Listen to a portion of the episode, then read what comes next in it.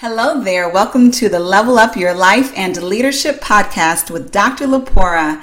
This is a journey for leaders and high achievers to reach your successful destinations.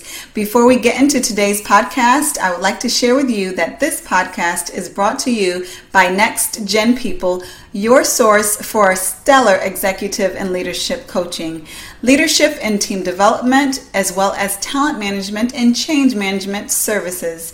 You will find NextGen People at nextgenpeople.com. Without further ado, let's get into today's podcast. Hey there, many leaders I work with struggle with what to measure, what measures to focus on. So I wanted to just put together 4 easy layman terms hints that your team is truly measuring the right thing in the right way. So the first hint is that your team and others talk about your metrics. They talk about the metrics that you all have developed.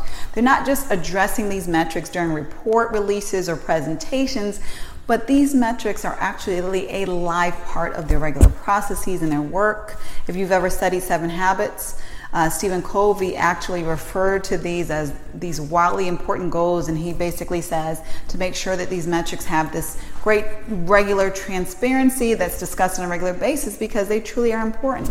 So the first sign or hint that you are measuring the right thing is that people are talking about these metrics on a regular basis and implementing them in their regular day-to-day work in a meaningful way.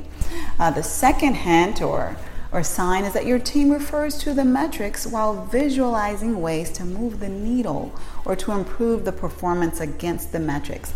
That means that the metrics are actually usable, that they can actually envision ways to correlate with those metrics, how to move that needle, how to make that metric change to a more favorable number.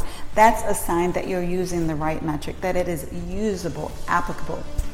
The third sign is that your direct reports and others use the metrics in report outs and other meetings, not just your meetings, but you may find those metrics used in your in the cascaded down meetings of your direct reports with their teams.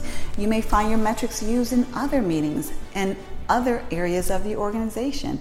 This is a great sign that you're using meaningful metrics for your organization.